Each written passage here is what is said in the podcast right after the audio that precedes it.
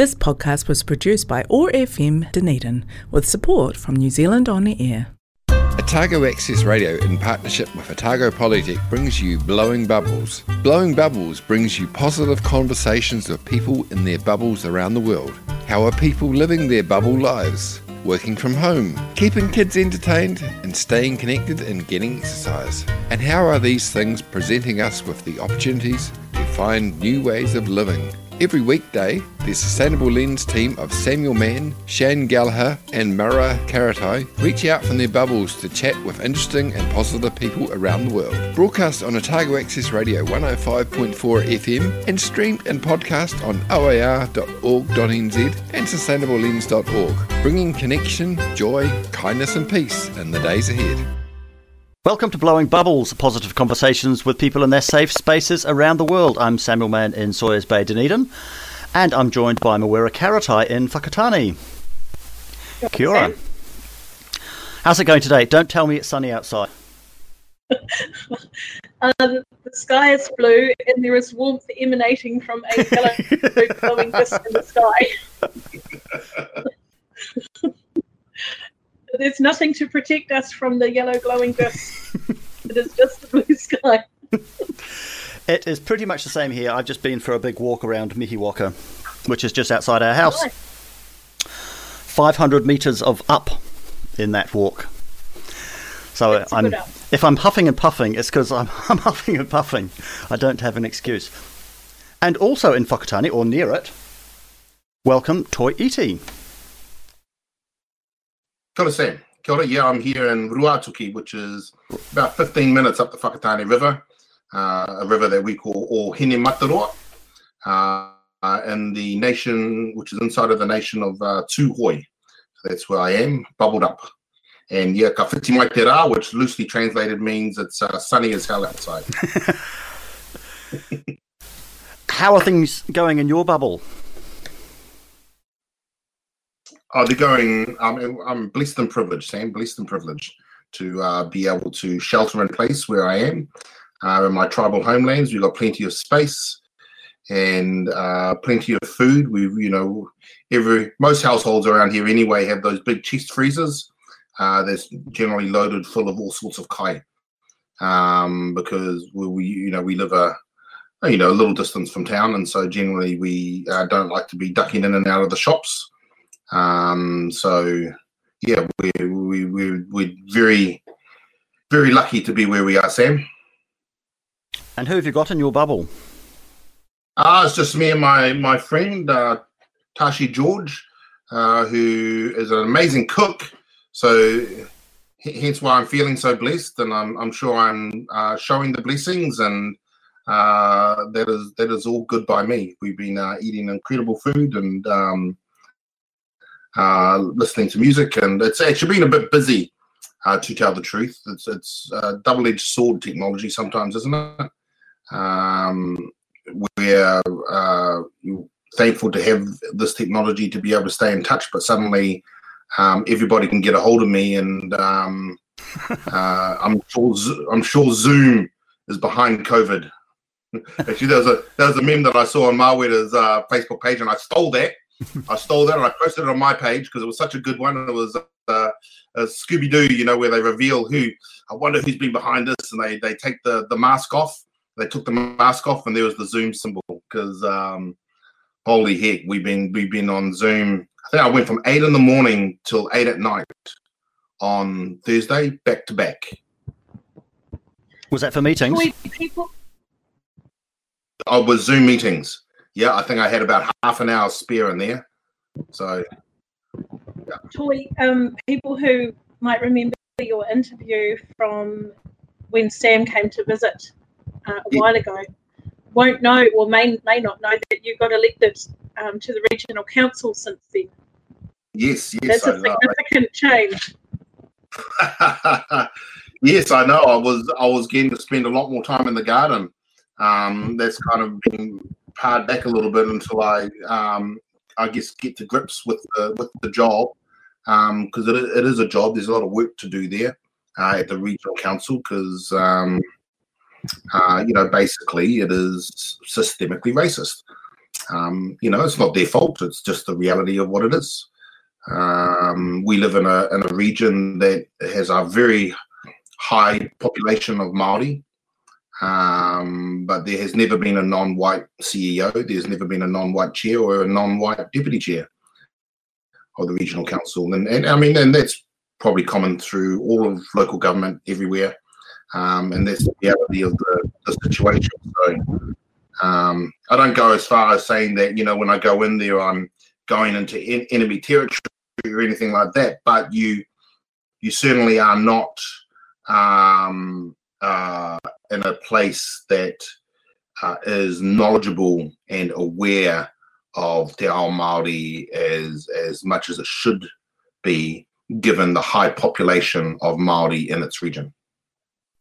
Anger, he smiles, towering in shiny metallic purple armor. Queen jealousy, envy waits behind him. Her fiery green gown sneers at the grassy ground.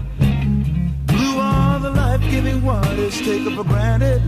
They quietly understand. Once happy turquoise armies lay opposite ready, but wonder why the fight is on. But they're all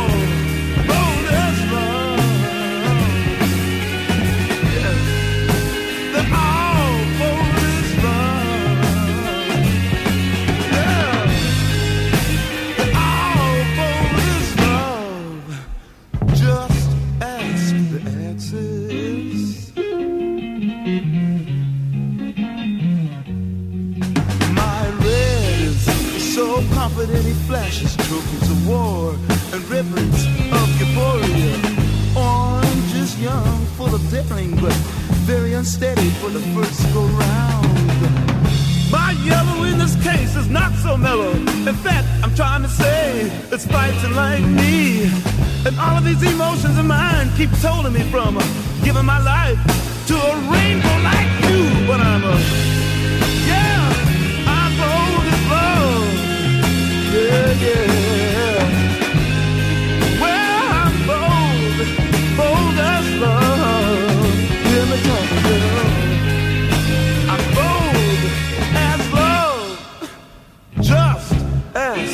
the answers. He knows everything.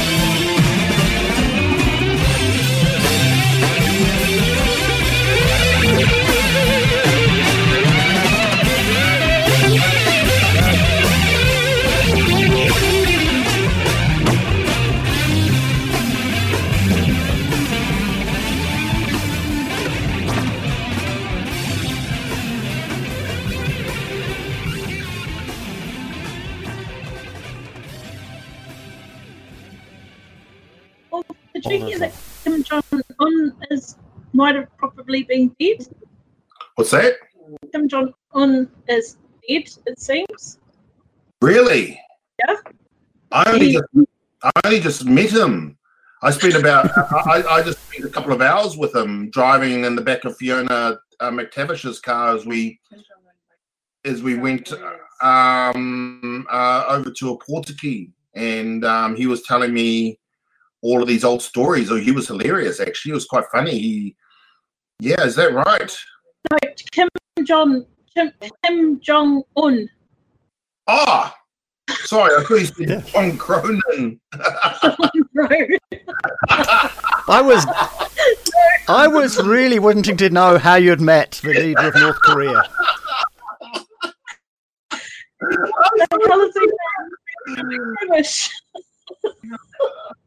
What the heck? Oh, that was funny. That's so funny. Oh, from uh, uh, my regional council talk about John Cronin, who was the last um, chairman. John, oh, John Kim Un, eh? Oh, well, is that true? Is that like you fact checked that? Is he dead? yeah, well, that, that nobody can find any evidence that he's still alive, and and North Korea aren't talking. So, Wow. Okay. so interesting times in in the political international political space. Yeah, yeah. A vacuum of power, uh, uh, yeah, power vacuum isn't necessarily a great thing, but well, you know, could be. Who knows? Yeah. Who knows? Who knows? So I remember seeing on Facebook some pretty impressive scenes when you in your first council meeting. Was it? I, mean, I know you stood on purpose, so it wasn't a surprise. But was it a, you know a big deal? Um, well, the um, uh, the the guy I was up against, the incumbent, was there for uh, twelve years. Um, he had uh, beaten off all challenges, so um, to be able to uh, win that that campaign was was um, was really great.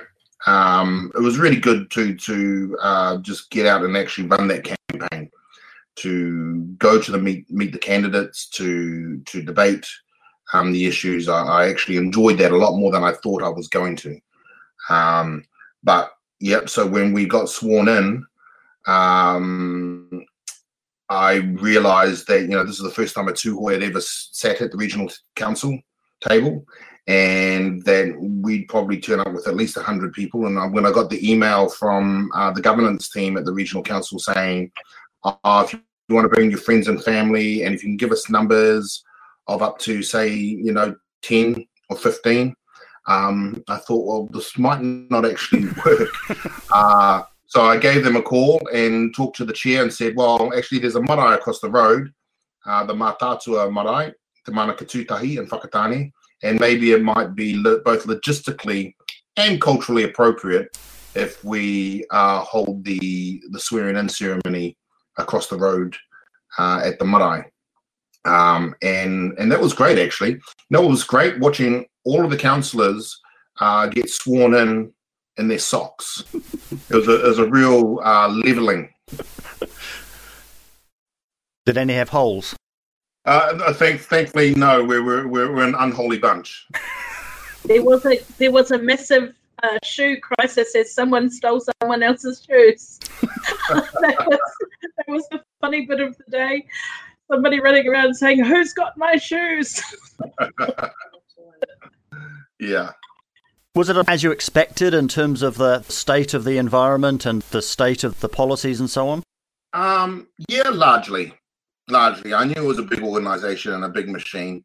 Um, I knew it was going to be a steep learning curve in terms of getting my head around the business of the regional council. I'm still doing that. It's actually going to take me uh, quite a bit more time because everything's tied up in in policy and programs. You can read as many reports as you want, but actually, you actually you have to talk to people. You have to get the context and the history um, that you can't get off a piece of paper. So, uh, you know, regional councils, local government have uh, have had a trajectory. They have come from um, a place when I guess they were the first provincial governments back in the day, and they had militias attached to them, and those were the mechanisms that were used to um, take Maori land. And they were the ones who were saying, "Oh no, you don't have your uh, your dog registration. Um, we'll take that uh, 150 hectares over there." um, that, that's that's the real history of our country, um, and our modern local government has has was born from that and has come from that. So there are certainly still many fingerprints uh, of the colonizer. I mean, it is a colonial uh, instrument and mechanism. Uh, but my role is to try to build bridges. I understand that we can't just tear things down, it won't work like that. We need to be able to find ways to make these institutions better. We need to find ways to nudge them in the right direction. It's it's it's a long game though. You give it a nudge and then you see how it goes. You can't win every battle, uh, and so you have to choose your battles wisely. And I'm very actually very optimistic and very pleased because the my two colleagues, my two fellow Maori constituency councillors uh, from the Rotorua area and the Tauranga area, the three of us together are different and we're very complementary and we are united in our our view that uh, Te Ao Māori has so much to offer the region and Aotearoa at large.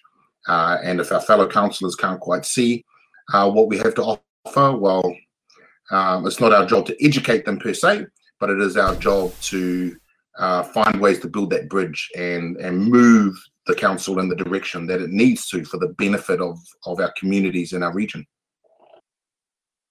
Tūhoe yeah. is known to be innovative with its management of the, the land and in fact things like the building, the the living building. Uh, I've forgotten what it's called. I had it written down.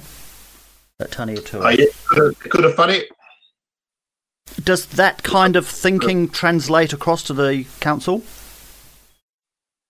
It's it, it is going to have to. it, it is bit by bit. Uh, our um, Tūhoe are exemplars of a um, an attitude and a relationship with nature uh, and a trajectory. You know, I think Tamati uh, regarded the the kura he he described it as a, a beacon of intent. Um, that is the trajectory that we are on, and it takes vision to um, uh, to look at to it takes vision full stop. And that's what the regional council uh, uh, needs to look towards because beyond owning the Tauranga port and just business as usual and making things tick over and and you know, we're largely a regulatory uh, organization has many regulatory functions and around uh, consent and compliance uh, but it also has a remit around economic development um, and really shifting. And this is the big shift that, I, uh, that I'm seeing has to happen at the moment. And there are those who still can't quite make that shift, and I feel that around the table. But what needs to happen is the relationship and the intersectionality between the health of the environment and the health of the people and the health of the economy so you have a, a healthy economy, you have a healthier, healthy uh, environment, you will have healthy communities. We but how we do that, Sam, that's another thing. I think one of the benefits of the the COVID time is that the those relationships, maybe not with the environment, but certainly the relationship between the health of the people and the economy, is being made very clear to us. I really hope hope that it hits home to everybody what is of value. That is the main thing. What is of value that we want to take forward with us? And what has less value that we can leave behind? Um, if the population leaves lockdown and heads straight back to uh, the the fast food chains and the uh, and they spend their money in places which, um, really, frankly, aren't in their own best interests, then that is what's that's that your power is in your pocket, is in your wallet. That's how it works in, in, in this place, unless we become some heavily re- heavily regulated um, kind of climate fascism sort of space. uh, that's our other option. But if we're still going to, you know, transition and and and transition this capitalist society into a um, a place that can be regenerative, then we need to spend our money in those regenerative spaces. It basically comes down to that. Mm.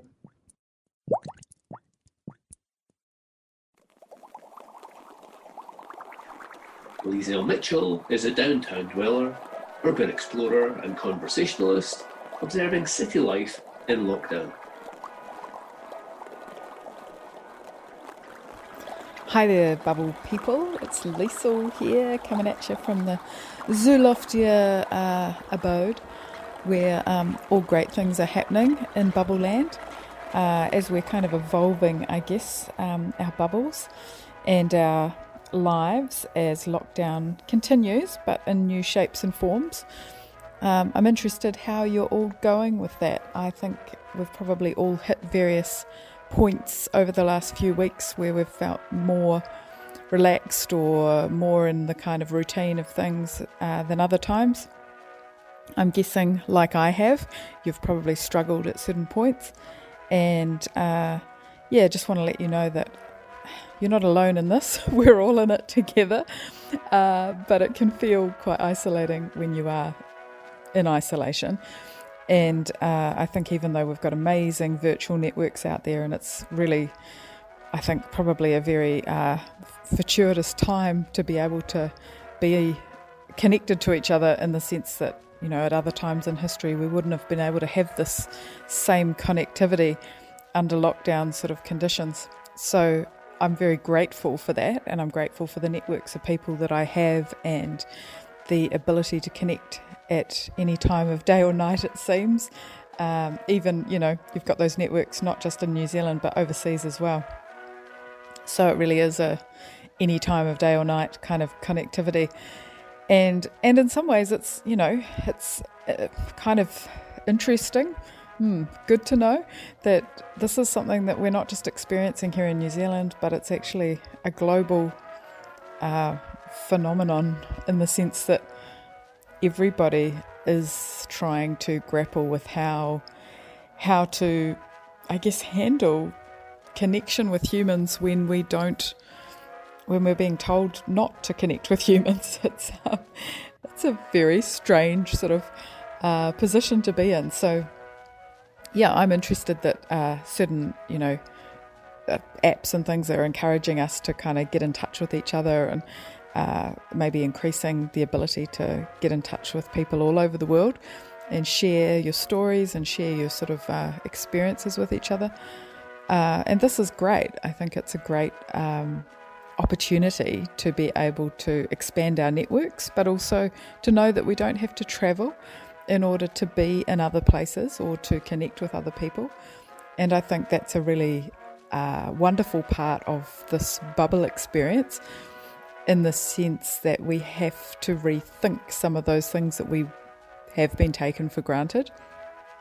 And we we can maybe do things differently. And I think there's something to be said for the slower pace of life and still being able to maintain our connections with humans. Um, and wonder if there's some kind of balance there that we can create in this next sort of few weeks, months, whatever sort of lies ahead of us as we continue to work out how we can uh, connect with each other and maintain human uh, connectivity because this is a hugely it's a huge important part of um, how we how we live and and how we have to live. We live in communities. We live in social sort of agreements and arrangements that involve other humans. So we can't ignore that fact but it's really important to uh, work out how we do this in a way that's safe and we're keeping each other safe and we're taking still this seriously in the sense that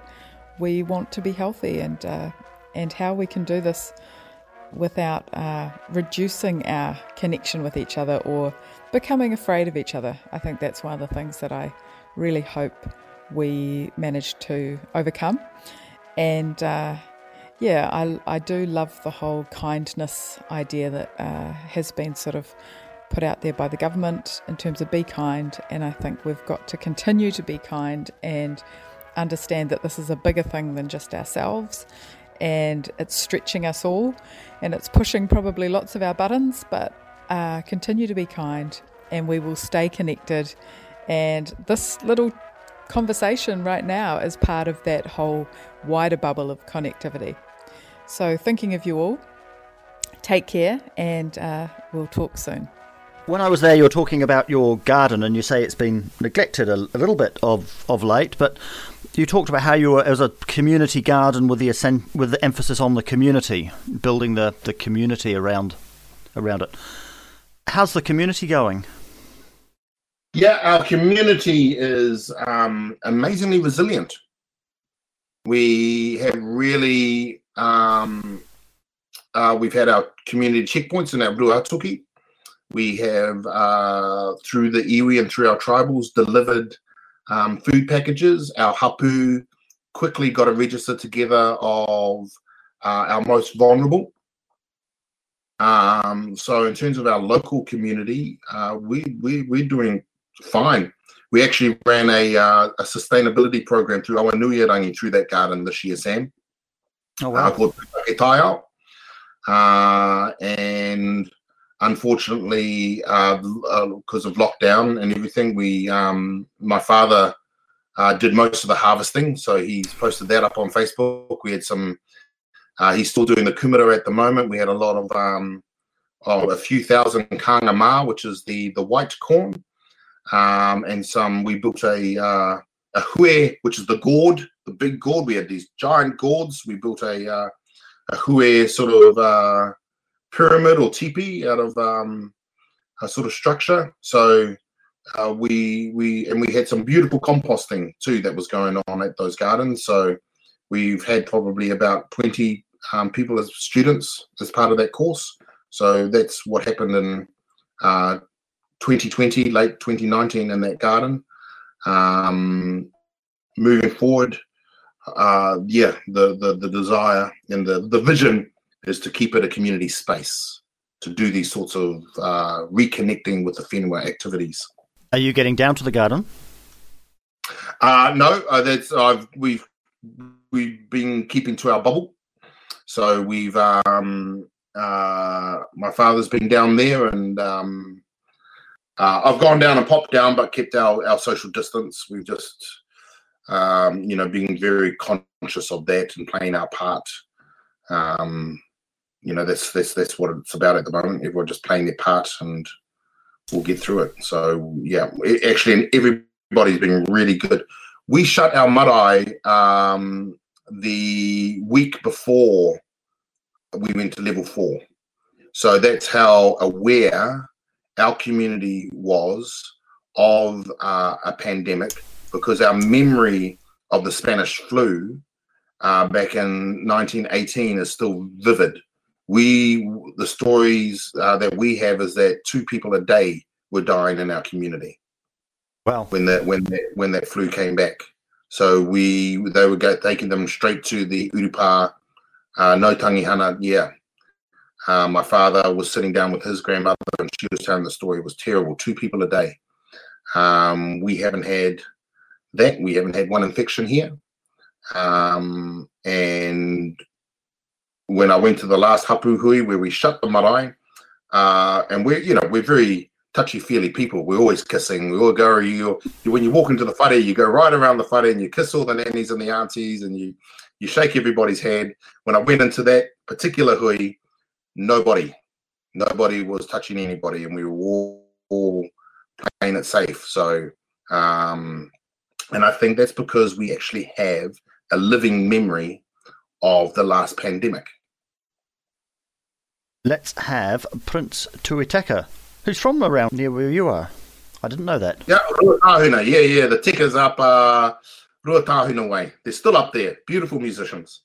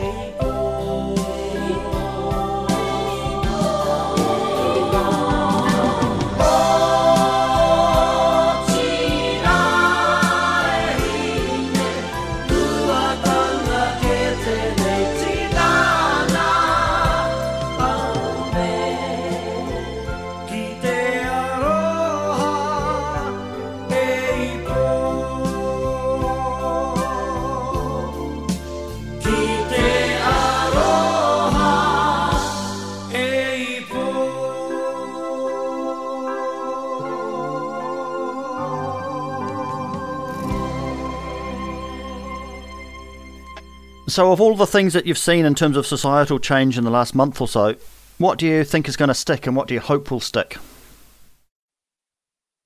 Oh my gosh. I think Zoom Hui will stick. Mhm. I think I think Zoom I think Zoom meetings will stick. I think it's a lot easier now for me to go, hey, can I can we have a, a meeting and we don't and I don't have to go and meet them. I'll actually probably cut out a whole lot of face to faces because why drive to Whakatane to meet in a coffee shop when you can actually just log on and you're there and everybody knows how to do it now. Whereas that used to be the stumbling block Yeah. is that people were like, Zoom, what? No, that's kind of weird. Um, now, so I think that will definitely stick, um, which will cut down a whole lot of driving. Yeah. Is the regional council remote? Um, we are at the moment, yeah. Um, there, there, there has been comment that you know we've got some quite rigorous debates coming up, um, and it is a bit difficult to do rigorous debating via Zoom. Mhm. Um, it certainly does have a different feel when you're face to face. So uh, I think for those big council meetings, we will be still going face to face. Um, But for some of the smaller ones, the just the sort of the financial briefings, there's no need for us to all be there. Uh, I certainly won't be driving to Tauranga now for um, uh, some of the smaller committees where I know rigorous debate isn't really going to be be happening. Is it an opportunity to bring the, the people closer to that kind of decision making, that kind of process? Oh, yes, absolutely. Because the thing is, it's um, all recorded. Um, recently, at actually at our last council hui, I um, um, made some commentary around around the reports and, and what I thought of them. Uh, that actually got picked up by the local democracy reporter, uh, and then got uh, re uh, on by Radio New Zealand. Picked it up as a story. If that was at a regular council meeting, I do not think that it would have been picked up because she could watch the the uh, democracy local democracy reporter could watch back the recording of the meeting and we all have cameras and we all have microphones she picked it up verbatim what i said and, and weaved the story from that um, so in terms of democracy and transparency i think um, it's going to be fascinating actually and part of me wants to keep it in this form because it's it's recorded for uh, uh, for for perpetuity. So I think so. Uh, uh, and it's a lot easier pe- for people because we've got a big region. It's a lot easier for people to click a link and to tune in uh, than to drive over to Tauranga to participate. Yeah. The regional So- council, Otago Regional Council had 20, 125 people watching one of its meetings. Yes, unheard of. So I actually think that is a, um, I think that's a strong argument and strong reason as to why potentially we should up our um, visibility online, even if we are meeting face to face. It's actually an argument as to why we should maybe have, you know, it's very cheap to get little cameras and microphones in front of every councillor uh, and that we stream live all of our council meetings because in the past the regional council hasn't. Um, so I hope that is uh, one one aspect uh, of our meetings that we keep. You've got lots of experience in the media and theatre and so on. Are all of those Yep. things going to recover? Is there a, is there a getting back to normal for that kind of stuff? Uh, you know what? I just watched a um, a theatre show via Zoom uh, coming out of uh, New York and Florida, and it was like I was at the theatre. It was really entertaining, and the way that they brought the audience, there was probably about forty to fifty of us who were watching, and the way that they brought us in, and they took us from the lobby uh, into the into the green room, and then into the theatre when the show started. And we watched three different pieces and it was fascinating. So i don't think there's any going back to you know what it was. I think actually as often happens with our artists and our creatives and and um out out of out of need basically they are having to they've just created these other forms of communication which are really valid I've enjoyed being able to watch. Uh, there was another guy who gave a concert in his bedroom. Uh, he, he was called Young Elton, and I'd never get to see an artist like that. And he was performing live in his bedroom. He was fantastic. He did an, an amazing impersonation. Had the lights and everything going on in his bedroom. And we gave him uh, ten dollars via PayPal, uh, and we got to enjoy his concert. And I never would have gotten to do that before COVID nineteen. So these are some of these amazing things that have arisen. These are the silver linings. I think it's it's great. I hope that yeah, absolutely, that we go and get to see live theatre again. I think we will. The hospitality industry, of course, is going to get smashed by this. We all know that. Um, we're just going to have to wait until when we come out and see who's left standing, and then see what happens. I, I don't think anyone has a crystal ball really and can really tell. Um, but being able to watch theatre practitioners via Zoom on the other side of the world and be able to give them some money, be able to share in creative um, art forms with a wider community was really quite eye opening. It's kind of the flip side, Mawera, of the, the local but online we were talking about that, that you've been working on. Yeah, so we we're pushing really hard in the Eastern Bay of Plenty to get people to once things come out of into level three, and once we uh, get people in their level three shopping to think about where their money is going and supporting local businesses. So, um, getting everybody who has got a, um, a tangible product um, with it uh, up and running with a shop so that they can actually sell their stuff.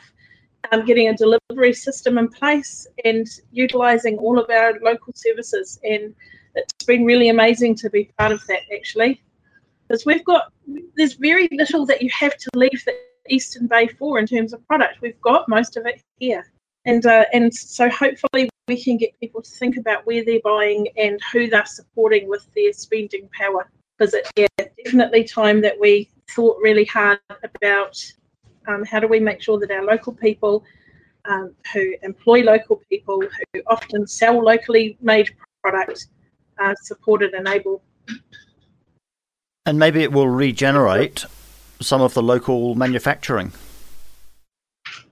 I hope so. We've uh, we've been really lucky here in the Eastern Bay of Plenty with the Provincial Growth Fund.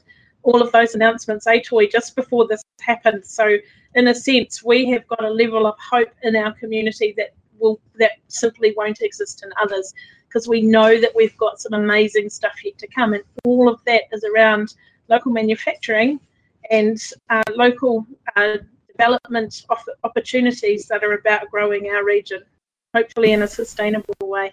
Maybe we need a slogan. How about think small? I like that. Yeah, just uh, just in, in, direct opposition to uh, capitalism. Yeah, uh, degrowth, isn't it? I think degrowth rather than growth. De- degrowth. Growth.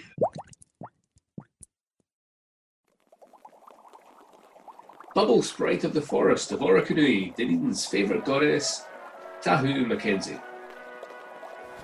Kia ora koutou, na mihi aroha nui kia koutou ko tāhau. I hope you're all having the best day in your beautiful beloved bubbles. I'm so grateful and excited to have some more time with you. Thank you. And I had such an interesting day today. I've been really looking forward to telling you all about it. So, thank you very much for the opportunity to share my bubble visions. It's a great pleasure, a great privilege. Thank you. And thank you all for being born and adding your unique magic to the mix, bringing your perceptions into this universe, bringing your consciousness in as part of the infinite web of life and evolution of consciousness on this planet. Thank you. So, today has been a really interesting exercise in trust and has really brought to my attention how really every moment of our life is an exercise in trust, and how, as a species of animal, the product of billions of years of evolution, we excel at trusting in the life around us. And today I had the opportunity to wake up very early in the morning put one of my beautiful hens, Waimarie, into a cardboard box with a towel, special box designed for caring for animals and taking them to the vet because the poor thing has injured her egg and bundling up my two beautiful kittens and putting them in another specially designed box originally used for carrying a bellbird from the Wildlife Hospital to Orokonui Eco Sanctuary, where I work, be released and cared for there. But today, Poirot and Hastings, the kittens, were getting their final vaccinations. And I was so moved that Waimarie and Poirot and Hastings, when I carefully bundled them into their respective box bubbles, were so calm and so trusting. And on the big drive to St Kilda Vet and the big drive to Mosgiel Vet, they made no sound of protest or even sound of questioning. They just trusted me and trusted the process that I knew what was best for them and they could trust me, they could feel safe with me in my care. And this really brought to my attention that, of course, we are all part of this right now. We're all trusting in the care of those taking on roles in our society, of deciding the best way to care for everyone at this time, and we're all allowing ourselves to be put in our little box bubbles that other people have built for us or we've built for ourselves. And we're trusting in this process, and it's going really well for us. We're so lucky here in beautiful Aotearoa, New Zealand. And thinking on trust, of course, that got me thinking that really every shared experience that we enjoy is an act of trust. And really, every moment that we perceive is an act of trust. That we accept our perceptions, we accept the reality that presents itself to us. And when we share an experience with another person, we trust that they're perceiving the same reality that we are. We know now, thanks to, you know, beautiful love of the universe science, that we are actually all perceiving quite different realities. But when we come together and we form consensus reality, that's a big act of trust. And another important aspect of understanding that is being able to talk about it. And that in itself is an act of trust, being able to share our perceptions with one another and help one another. And I did some of that today. So I talked to my beautiful partner, Harvey Penfold, and he said, you know, as he always does, something quite different from what I was thinking about. He said, when you mistrust something, you can think about why you mistrusted, and if that's based on an experience with someone else from the past, then actually that's not relevant to the current situation and you can let go of that mistrust. So I thought, wow, that's really that is really really helpful for all of us and I'm so grateful that he trusted me to be able to share his perceptions and his opinions with me. Because as we know, he's not wildly verbal. So when he does share, it's fantastic.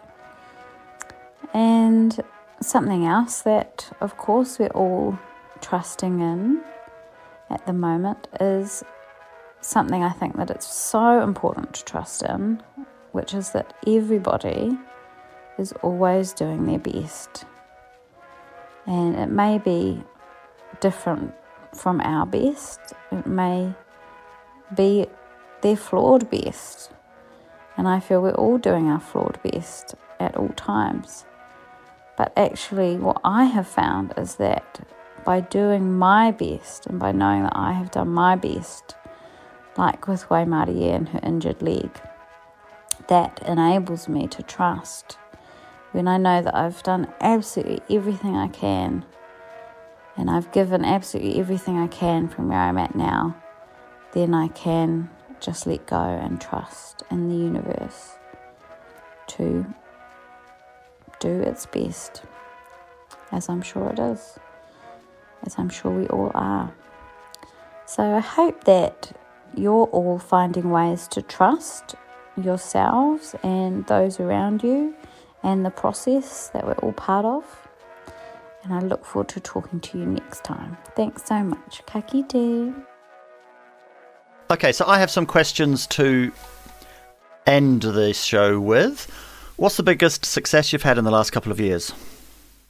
I, I, I, would say the biggest success I have had in the last couple of years is moving home, moving back to Ruatoki. Uh, and what has come out of that has been amazing, and so I would say reconnecting with with my homeland is my biggest success there. And it's a very nice place to be reconnecting with. Uh, like I said at the start of this interview, I'm a I'm a blessed and privileged man. So we're writing a book of these conversations. It's called Tomorrow's Heroes, the collection of the, the team of people doing good work. So you're in the mansion. What's your superpower? My power is uh, the power of regeneration. the power of regenerative rhetoric. well, that's better than other sorts of re- rhetoric. Extractive rhetoric. That wouldn't be a good thing, would it? Do you consider yourself to be an activist? Uh, yeah, I do actually.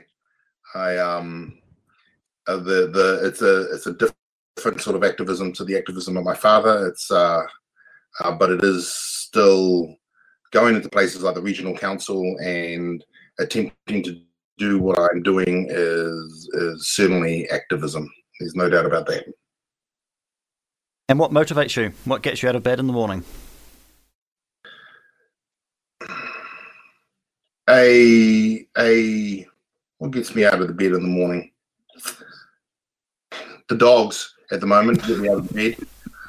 They've just bound into the room and they're up in your face and um, uh, but really um, bringing value to my community. That's that's that's all, all it's about. I think if everybody thinks about what what value are you bringing to the community, um, then we would all be in a better place. I've asked this, but I'm going to ask it again. So, what what do you think is going to stick? Well, what do you what do you hope is going to stick? I hope that people are that the population is more aware of what is of value when they uh, decide to spend their money. Where we spend our money is important, uh, and that they're aware of what they need and what they don't need. Um, that is what I really hope sticks. Um, but I, I, I know Zoom meetings will stick. Yeah, I really really, really hope that, that our, our population um, realize what is of value to them in their lives. And lastly, do you have any advice for our listeners? I have no advice for anybody. I think I said that at the start. Um, you know, it's become a cliche, but it's so true. Be kind. Be kind to yourself Be kind to yourself and be kind to other people. But if you start with being kind to yourself, um, then I, I think you'll you'll be okay. I think one of the best outcomes of this COVID thing is that we've discovered that be kind isn't just a platitude. We can actually base policy and decisions on it. We can. Absolutely. It's a it's a lens to view the world. Are you being kind or are you being inconsiderate and thoughtless and selfish. I think there's an uh, it's implied that don't be selfish is is implicit within be kind, thought of others. Yeah. Mawera, any last thoughts? Um, I'm I'm thinking now about uh, every dollar you spend has got a tremendous amount of power to make or break a local business, and so use your power wisely for the benefit to, to make our community stronger. Cool. Thank you very much for joining me. You've been listening to Blowing Bubbles, positive conversations with people in their bubbles and their safe spaces around the world. Brought to you by the Sustainable Lens team, which is brought to you by Otago Polytechnic. We broadcast on Otago Access Radio every weekday afternoon at 3 and streamed in podcast on oar.org.nz. You can find us on Facebook too. We've had contributions from Tahu McKenzie and Liesl Mitchell. I'm Samuel Mann in Sawyers Bay, Dunedin, with Mawera Karatai in Whakatane, and we've been joined by Toi Iti in Ruatoki near Whakatane in the Eastern Bay of Plenty. We hope you enjoyed the show.